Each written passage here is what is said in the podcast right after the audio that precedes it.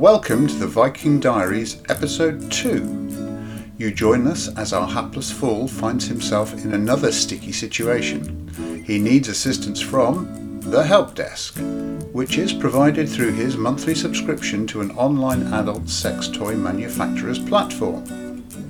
You, dear listener, are overhearing just one side of a telephone conversation between our hero, the customer, and the help desk of a fictitious company that just happens to make interactive adult sex toys. These toys use an app to connect to the internet to allow control from anywhere in the world, but it also provides a method for the help desk to establish and locate their customers if they run into trouble and hit the panic button. One of the special services they provide is a 24 hour emergency helpline, which their advertising describes as one on one assistance for any personal issue, trouble, or concern you may be experiencing, all for a modest additional monthly premium. The Viking Diaries, Episode 2 The Book Reading. Hello, is that the Vibrations Interactive Help Desk? Yes, it's Horned Viking again. I need a bit of. Pardon? No, not stoned stipend, horned Viking, like a chap with a hard helmet. Well, yes, actually, but why do you need to know if I've got the horn? Oh, the helmet. Ah, okay, sorry, got you. No. No, no, no, it's just a name, just my name. What's the problem this time? Look, pal, I pay my subscriptions, and your service agreement doesn't say anything about any limitations on the number of calls I can make to you, so are you prepared to help me or not? Thank you. Right, well, it is pretty embarrassing. You see, my agent was asked if I would do a bit of charitable work. Uh, yes, I'm an actor. An actor, a lovey a board treader, a ham, a former third rate tragic purveyor of Shakespearean oratory, a thespian. What? No, we did that joke in episode one. I don't think we should do it again. So, my agent, Miss Grabby Macher, was asked if I would do a book reading of my new children's book at the local hospital. Ah, the idea, I think, to raise some funds for some researcher. Ah, I don't know. And since the Midsummer Night's Dreams nightmare at the hotel, work has become, shall we say, sparse. So, I have been filling my time doing the odd temporary job, and I started working on a series of kids' books. I thought it wouldn't do my book sales or my public profile any harm to be seen to be doing something nice for charity. So this morning, I toddled down to the hospital only to be met by a lovely little nurse called Helen. She's not so much a Helen of Troy, more a Helen. Oh boy. So, Helen's a nurse. She works with the chief surgeon, and they're the people who've arranged this event, I think. My reading is aimed at the children who are in hospital and missing their mummies and daddies. The reading is being held in the hospital's lecture theatre, which, Helen has told me, has a state of the art audio visual system. Now, they can use that to show the event across the whole hospital campus, apparently. My book is released on Saturday, and I could do with the sales, but I'm also hoping to get some fairly good reviews from doing this performance. Now, my agent, has been a bit of a pain and has insisted that I change some of the wording to suit the American market. Some of the states just do not understand the terms in the book. It's basic English, but they can't get it. I did have to stand my ground on the title though and managed to keep the original, which is Ashley's Playful Donkey. The visuals, however, are another story. My agent contracted that out to, I don't know if it's one of their friends, but I'm really not happy with them. It's just too late to change them. I think my agent has given it to someone with a gammy eye who's used a box of blunt crayons after drinking two litres of strong vodka to make the pictures.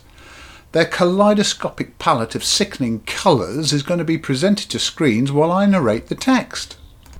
On the walk to the theatre, Helen told me that she has always been a fan of my work, and I was really thrilled.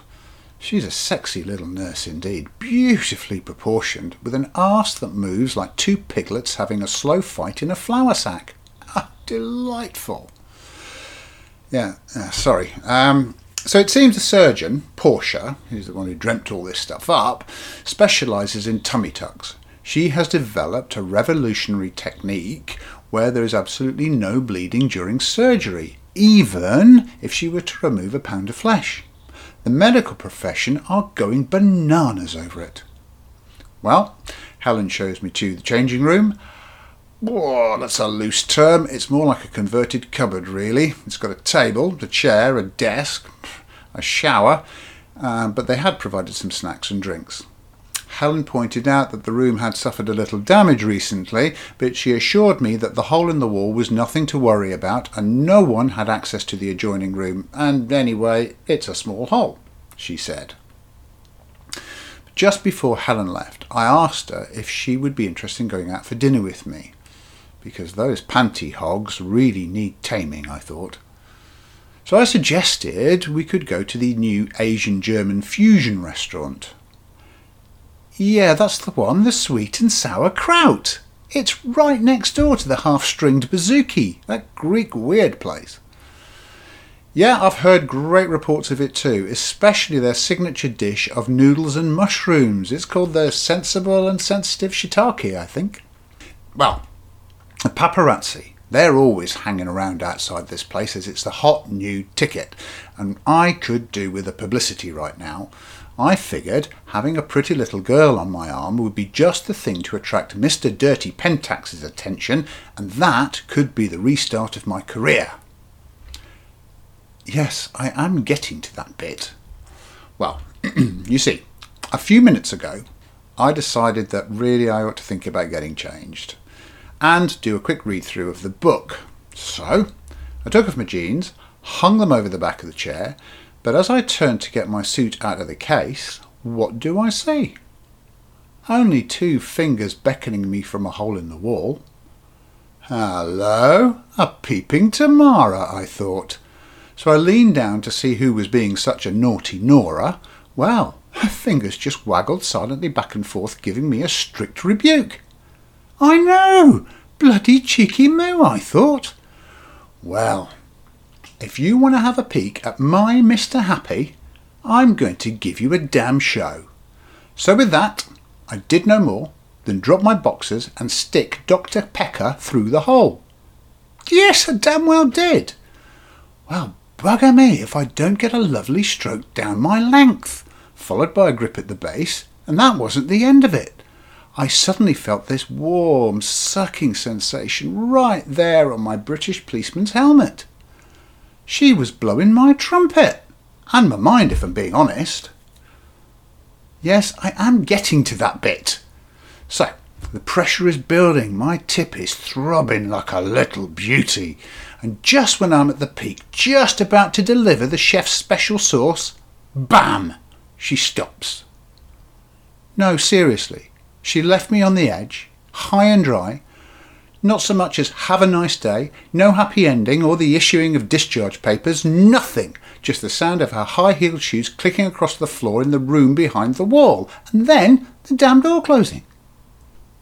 But I noticed the grip on my cock was still really tight, and I was at full mast. I still am. I tried to pull my knob out, but it was trapped. What had felt like fingers a few minutes earlier was now feeling like a steel band or a bulky cock ring. The bloody thing is so tight I just cannot lose my erection. There is no way for me to get out of this hole, so I need your help. And I need it quickly as I'm supposed to be performing in about 40 minutes. Can you send someone here and please make sure they've got some tools to get whatever this thing is off my member? Okay, Thank you. I really do appreciate your help. Um, would you mind staying on the phone a while while I do my rehearsal? You'll give me an audience, and I always perform better with that. If you hear any mistakes or have constructive criticism, please feel free to chip in. Brilliant. Thanks for the help. Okay, let me get started. Are you sitting comfortably? Okay, good. Then I'll begin. Ashley's Playful Donkey by Horned Viking. Ashley has a little donkey. She likes it very much. It has a swishy tail that Ashley likes to touch. The men of the town, they like Ashley's donkey too. They look and stare as it sashays its way on through. Ashley loves her donkey and strokes it every day. See Ashley looking over her shoulder while patting her ass. When the weather's good, Ashley likes to play with her donkey out in the field behind the school. Imagine Ashley's ass radiant in the sun. Sometimes Ashley lets her friends play with her little ass. She lets them stroke and play all day, but only when they're nice. Do you have special friends too? Do you let your friends play with your favourite toys? Do they let you play with theirs? But some of the boys play rough, sometimes just too rough. Occasionally Ashley shouts, Enough is enough! See Ashley with wide open eyes. She doesn't like that kind of surprise. Ashley has a friend called Jensen. Jensen is a nice boy. He admires Ashley's ass very much and likes to give her ass a stroke, especially after lunch. Jensen thinks it's nice and firm, round, soft and warm, and after touching Ashley's ass, he always cleans his hands. Sometimes Ashley thinks Jensen likes her ass just a bit too much. Imagine Jensen sneakily licking and sucking his fingers. Jensen has a big brother. He's called Billy. Billy is not nice. Billy is a bully. We don't like bullies, do we, boys and girls? No. Ashley does not want Billy to touch her ass because she thinks Billy is foul. Which is quite a coincidence as Billy does have a pet cockerel. Billy calls his pet Richard, which he has shortened to Dick, like little Dickie Branson. Billy's dick is fat, red, and angry looking with a purple head. Most of the girls are scared of Billy's pet. They don't like it when it rears its ugly head. Billy, he just laughs and lets it flap about. Most days, Billy can be found hanging around the field because Billy likes to play at being a cowboy. Just Google local plumber for pictures. Imagine Billy with a rope lasso over his shoulder and a sack of peanuts in his hand. But Billy is not nice to pets. Billy is cruel.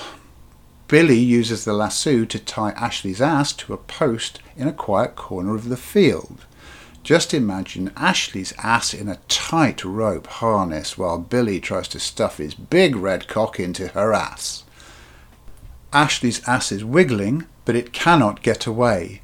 Jensen sees Billy and is angry about what Billy is doing today. Jensen rushes over and pulls Billy's big red cock out of Ashley's ass. In the struggle, Billy's bag of nuts gets squashed and Billy runs home crying to his mummy. Just imagine Billy holding his crushed nutsack, hopping up and down with tears in his eyes. Ashley is so grateful to Jensen that she lets him ride her ass for the rest of the afternoon. Jensen likes riding Ashley's ass. See the big silly smile on Jensen's face. And what of Billy's cock, you ask? Well, it was so traumatized that it never reared up again. Eventually it became grey and withered and just dribbled all the day. So the lesson is, children, be nice to your cocks and asses, and they will be nice to you. The end. So, was that okay? Did it sound right? Great. Okay, thank you. Um, how long till help arrives? I can hear the children being shown into the lecture theatre, and uh, I think the film crew are going to be here in a minute, and I really don't want to be found like this. Okay, that's great. I just don't want to screw this up. I really need the money from the book sales after the last debacle we had. What's the next book? Oh, right, yeah, well, it's about a boy called Trevor, and he has a pet python that he sneaks into school in his pants. It's called Trevor's Big Fat Trouser Snake. Oh, hold on. I think I can hear my rescuer next door. Great.